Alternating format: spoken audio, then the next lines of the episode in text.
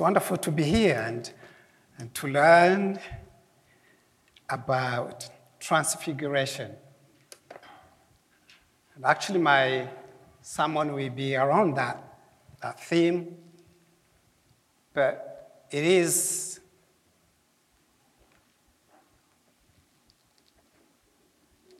it is a blessing for me just these few minutes that brother Lenz shared with the kids how much I learned that I didn't even that crossed my mind when I was preparing.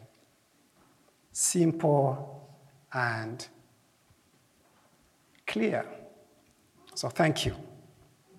I sometimes ask, well, I tell myself, maybe, you know, we, we think kids are learning here, but we are learning too, as grown ups. And it's like an appetizer for God's word.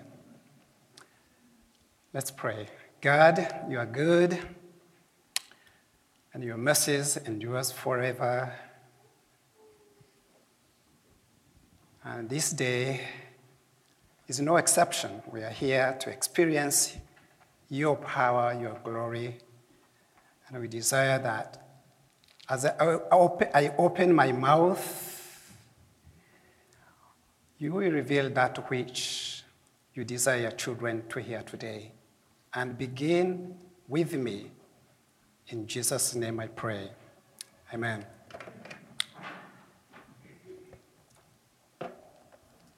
I want to, I want to start by helping you to gaze into an activity I had this week. And that was one of the activities. I had several of them.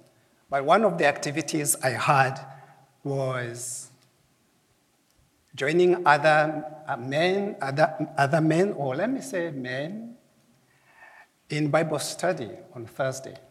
So it's, it's, it's, it begins around 11 and goes around uh, midday, uh, sometimes a quarter past midday.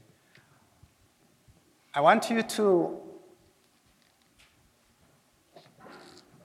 to gaze into that. And I just want to let you know that when we went there, we, we had an interesting uh, study. And this study was in the book of 1 Samuel, chapter 5 and 6. And it's a story about how the Ark of the Covenant that was captured by Philistines uh, was taken to Ashdod, but it became a, a, a destroyer for the, not only for the god of, uh, of the Philistines, but also the lives of people. And so it talks about that, how the, the, the not how much about the, the covenant was captured, the, the covenant the Ark of the Covenant was captured, it talks about the implication of it being in the land of Philistines, but also how they, in chapter 6, how they tried to, um, to lead off, to, to make sure that the, the, the covenant is taken back where it came from.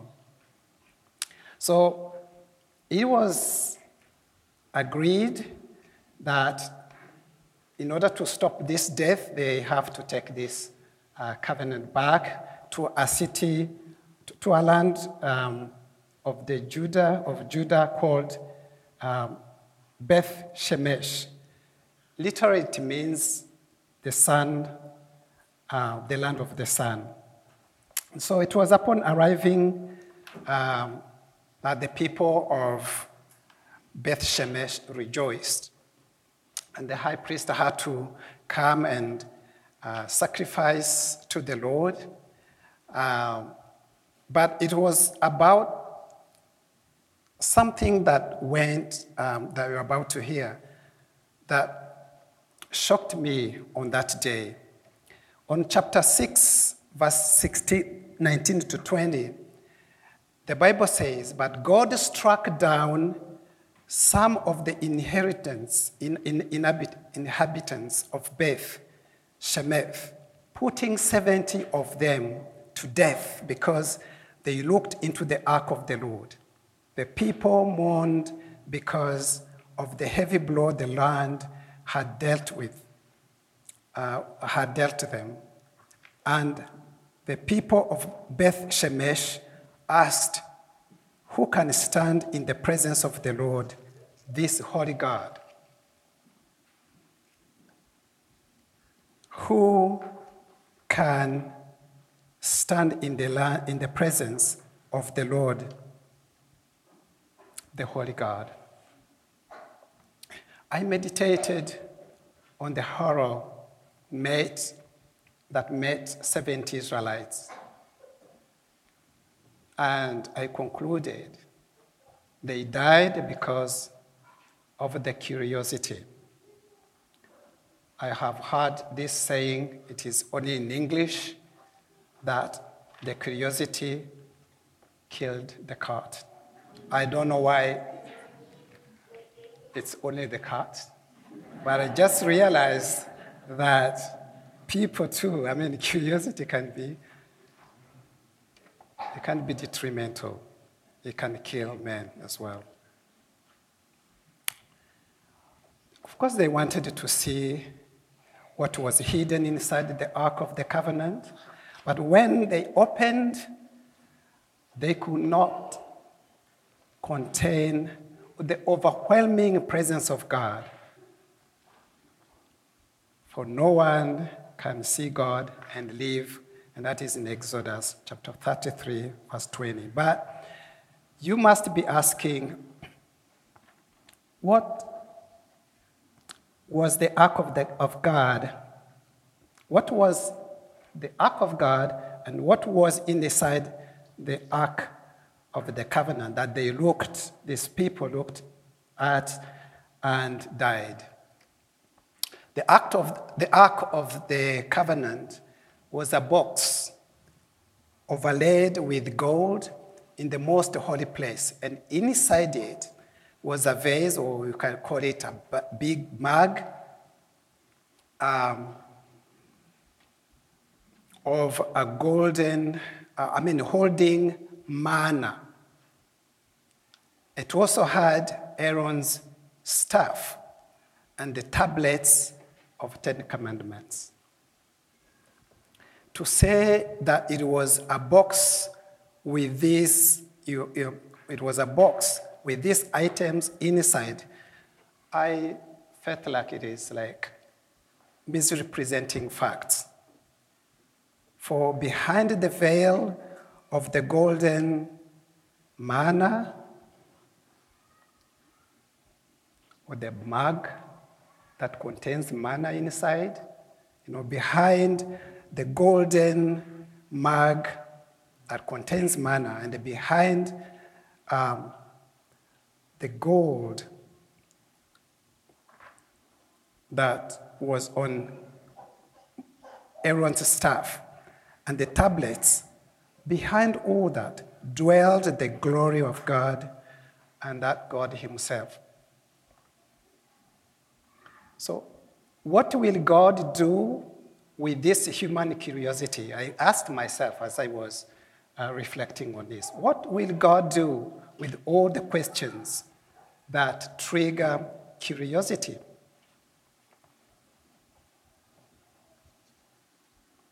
Is God unconcerned about this? Not at all. God is very much concerned because he wants to reveal what lies not only in the ark of the covenant, but even what lies inside the mug, the mug, the manna. If you, some of you have heard about manna, we keep talking about manna. What we think is like just meat, isn't it? Most of the times when you read the story of, uh, of Exodus and how God uh, fed the children of Israel. The, the word manna means, what is it? What is it? That's what manna means. When Israel, Israel was in the wilderness, the Lord sustained that them, He sustained them with this mysterious bread, not knowing what it is about, what it was, they called it manna. What is it? What is it? When Jesus fed the 5,000 uh, 5, people, he said, Moses did not give you the bread from heaven, but my Father gives you the true bread from heaven, the bread of God in who um, is He uh, who comes uh, down from heaven and gives life to the world. So you must be asking, what does what am I trying to do? What am I trying to say here? And um, what is this, this story about the Bible study we had last Thursday? It has to do with the story of transfiguration. Well, it was while reading the story of transfiguration, and especially all the chapters that preceded chapter 17 in, Ma- in Matthew, and uh, chapters that preceded chapter 9 um, in Mark and Luke, I came to the gospel, uh, to the realization that all the gospel writers, John included, were, pres- were preoccupied with the necessity to answer the curious question who is the identity of Jesus? Who is Jesus? What is the identity of this man? You, when you read previous chapters, you just realize that all of them they start talking about uh, Jesus, but at some point there are people you realize they are either negating the identity of Jesus I mean, there's God who says, This is my son. But then Satan comes in, for example, and says, If you are a son of God, what is he trying to do? He's not satisfied with what God has said about Jesus. He's casting doubt about the identity of Jesus. But there are also Pharisees and others who are not just doubting, but they are opposing it. They are opposing, they're denying the identity of Jesus. And you remember, this identity of Jesus became um, a point of contest- contention that actually led Jesus, uh, led these uh, Pharisees and um, the high priest and all that to conspire and kill Jesus. Why? Because of their identity that they could not accept that Jesus could call himself the Son of God. Yet, Jesus' identity has already been revealed. And when it was revealed, we see it was revealed to everyone and it was only a handful of people who believed in that identity. And who are these? The disciples of Jesus Christ. So the story of transfiguration settles the matter of the identity of Jesus. But it also takes the matter even further to settle the question, the the, the, ident- the thirst of curiosity.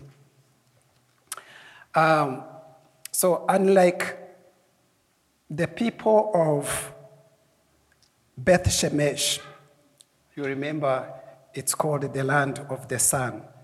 Peter, John, and James were taken to a mountain, and there Jesus met uh, Jesus, why he, he went there, he transfigured. I was,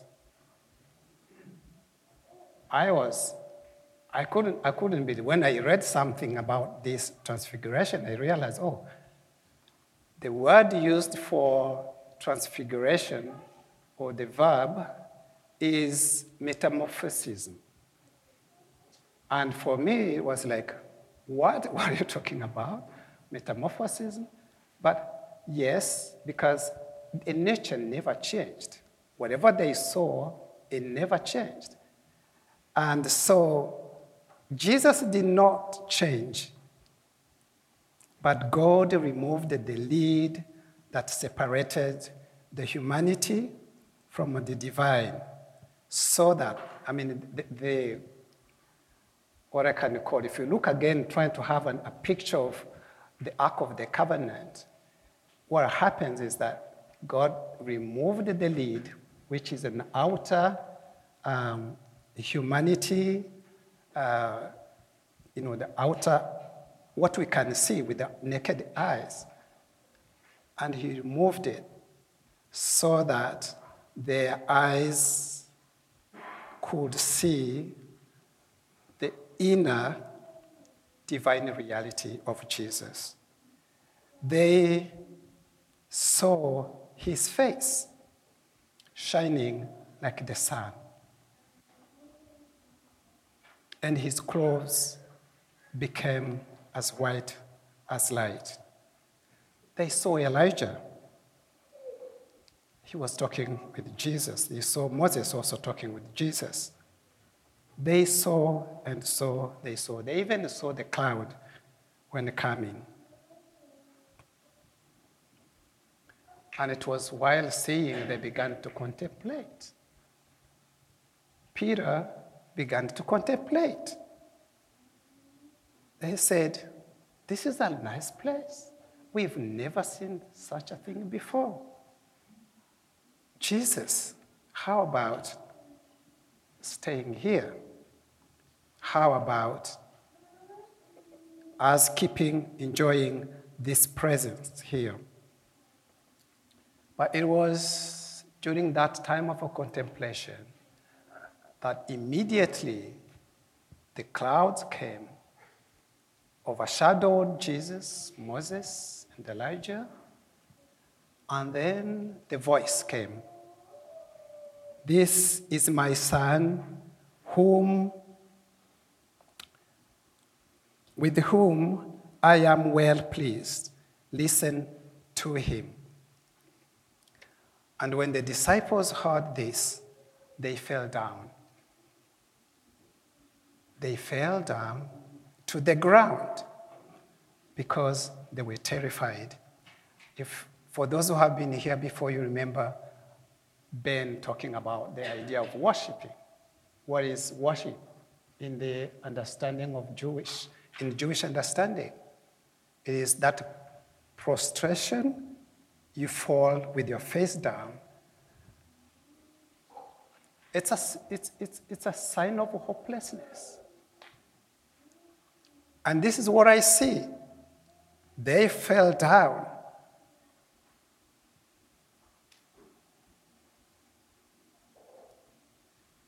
Jesus, after hearing the, the uh, God talking about the identity of Jesus, they fell down.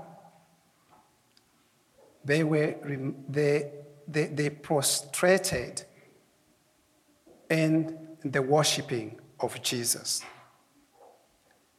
This, it's like saying, this Son of mine is worth worshiping. But Jesus came and touched them. Get up. Don't be afraid. When they looked up, they saw no one except Jesus. So, you remember when Jesus, God said, Listen, listen, this is my son, this is my beloved son. Listen to him. I asked myself, what, what is going to be, what is, what, what is Jesus going to say?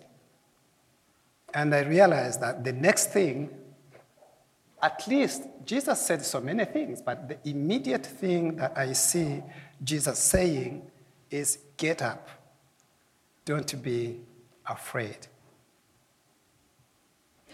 Get up and don't be afraid. When they looked up, they saw no, they saw no one except Jesus. This is a question for you. This is a question I'm posing to you. The question is, is who was this Jesus that they looked at? Who is this Jesus that they looked at? Is he the same Jesus that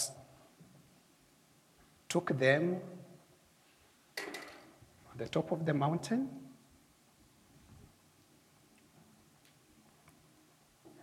Is he? Or their understanding has been illuminated to see Jesus not in the way they knew him? Absolutely. This is a different Jesus.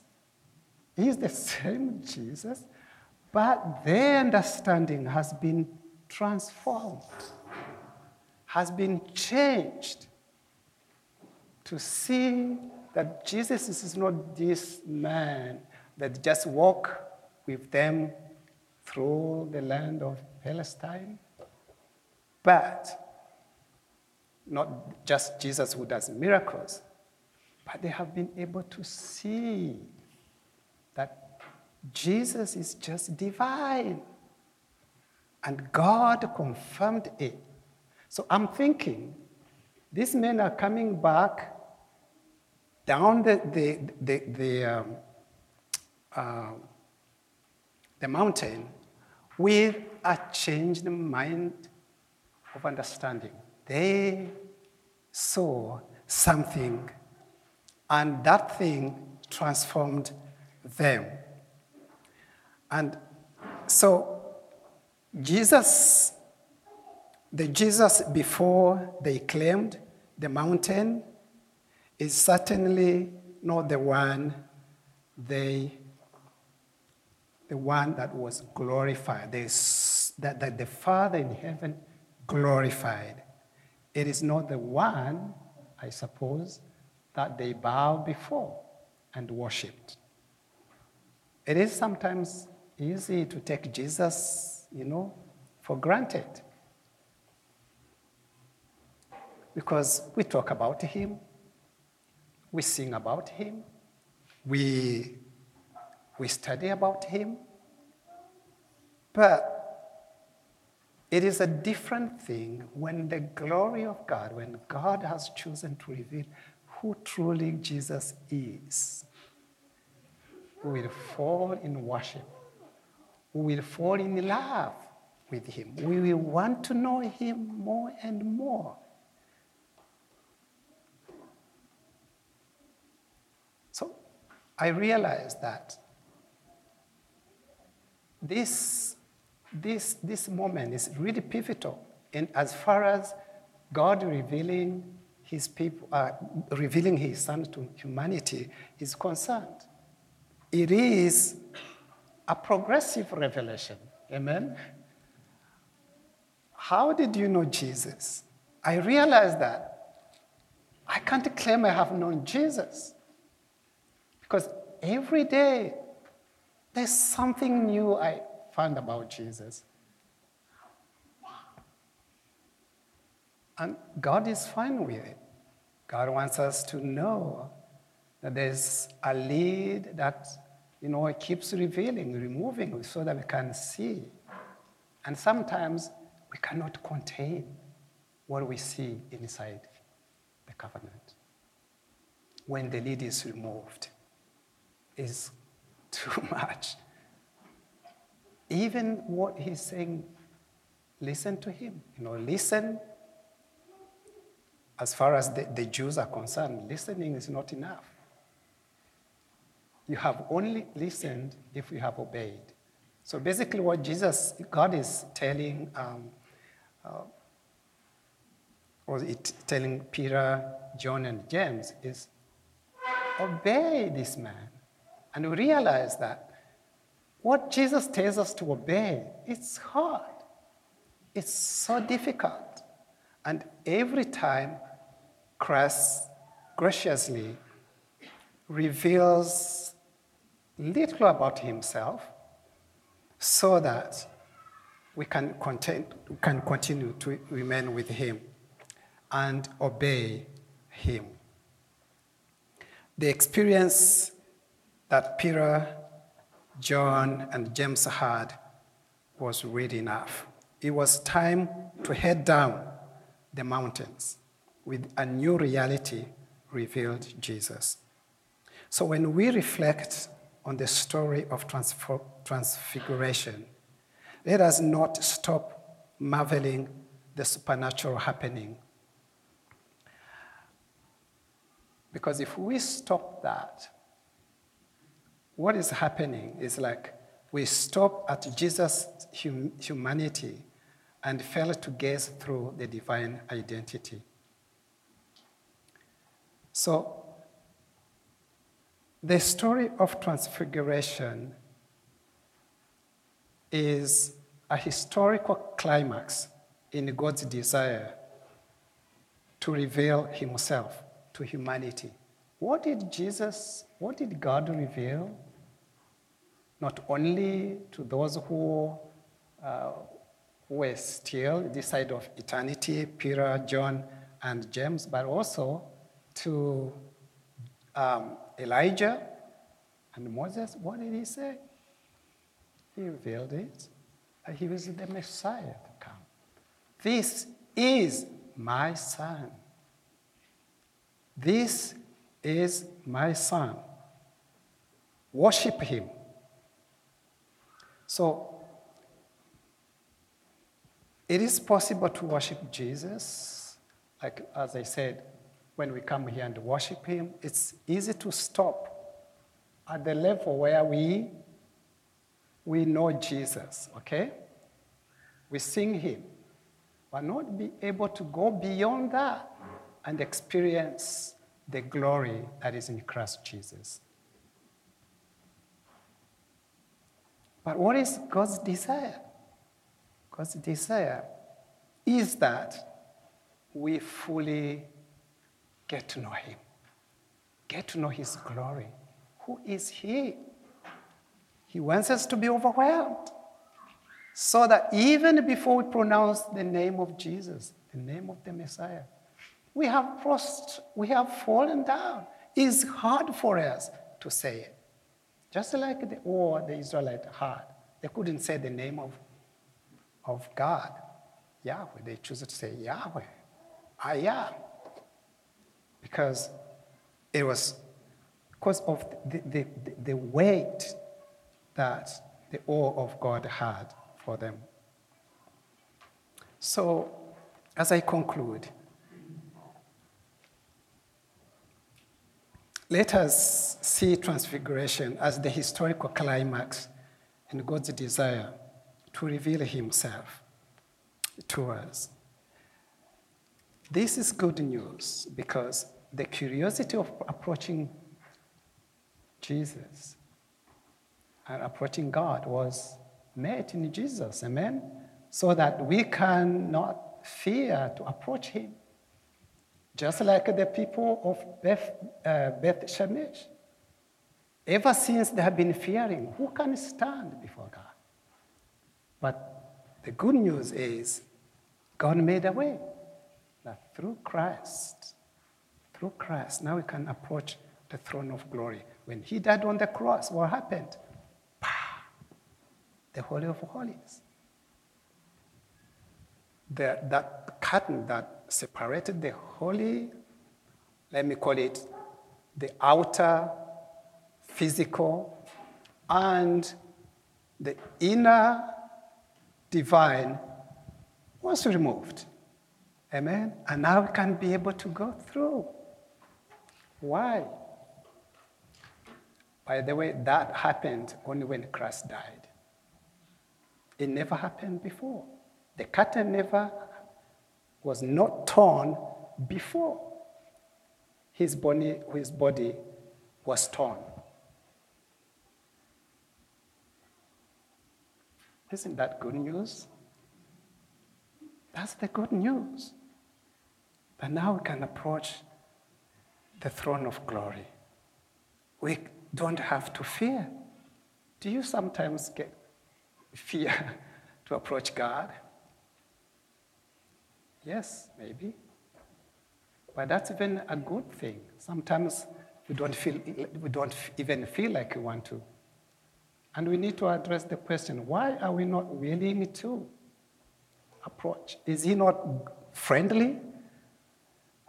The only way I can know that you're not that friend of mine is by seeing how you relate to me. Maybe you don't want to sit next to me, you don't want to talk to me. But if you want to come to me, then I know that you are my friend.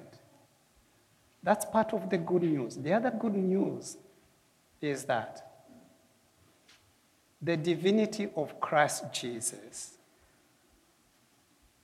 the glory of Christ Jesus revealed is not only His, hallelujah. It is for those who believe that Jesus Christ is the Son of God.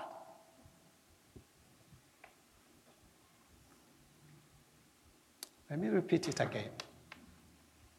There's good news that you are the partakers. You have inherited the same divinity, the same glory of Christ because you believed that he is the Son of God. This is, this is not my own words, because John, First John chapter 3, um, I mean, chapter, yes, chapter 3, um, John, first letter of John, uh, who also witnessed about Jesus, you know, and his glory. He said, How great is the love the Father has lavished on us that we should be called the children of God. And that is, and that is what we are. We are the children of God. And, and he, then he goes uh, on to say, Dear friend, now we are children of God, and what we will be has not yet been made known, but we know that when he appears, we shall be like him for we shall see him as he is. So, how do we expect Jesus to come? He's coming, he's kind of coming. How do we expect him to come? Is he coming with the understanding that Peter and John had when I mean when they were together with this body, whatever. No, he's glorified. And he's not only just coming to start afresh, he's coming so that with the purpose to make us to come and glorify us, get a different nature. Amen. And uh, the good news is, with this man, it doesn't matter whether you die today. Why? Because tomorrow you will be with Jesus. You will be made, you will be glorified. I can see all our sisters there. Amen. They are there. Abraham, if God wanted to show Abraham, he will be there. I see Elijah. He's not dead. John, people thought he, he, he has died. He's not. He was shown again. Elijah, I mean. Elijah, John the Baptist is there. What a glorious gift. So let us celebrate that there is a, something God has done for humanity. And everyone who asks, who has a curious question, take him to this story of transfiguration. Because all answers, all curiosity find the answer in Christ Jesus. Let's pray.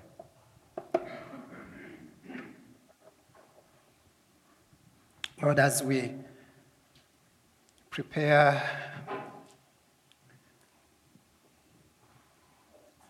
about your suffering, we want to thank you that you never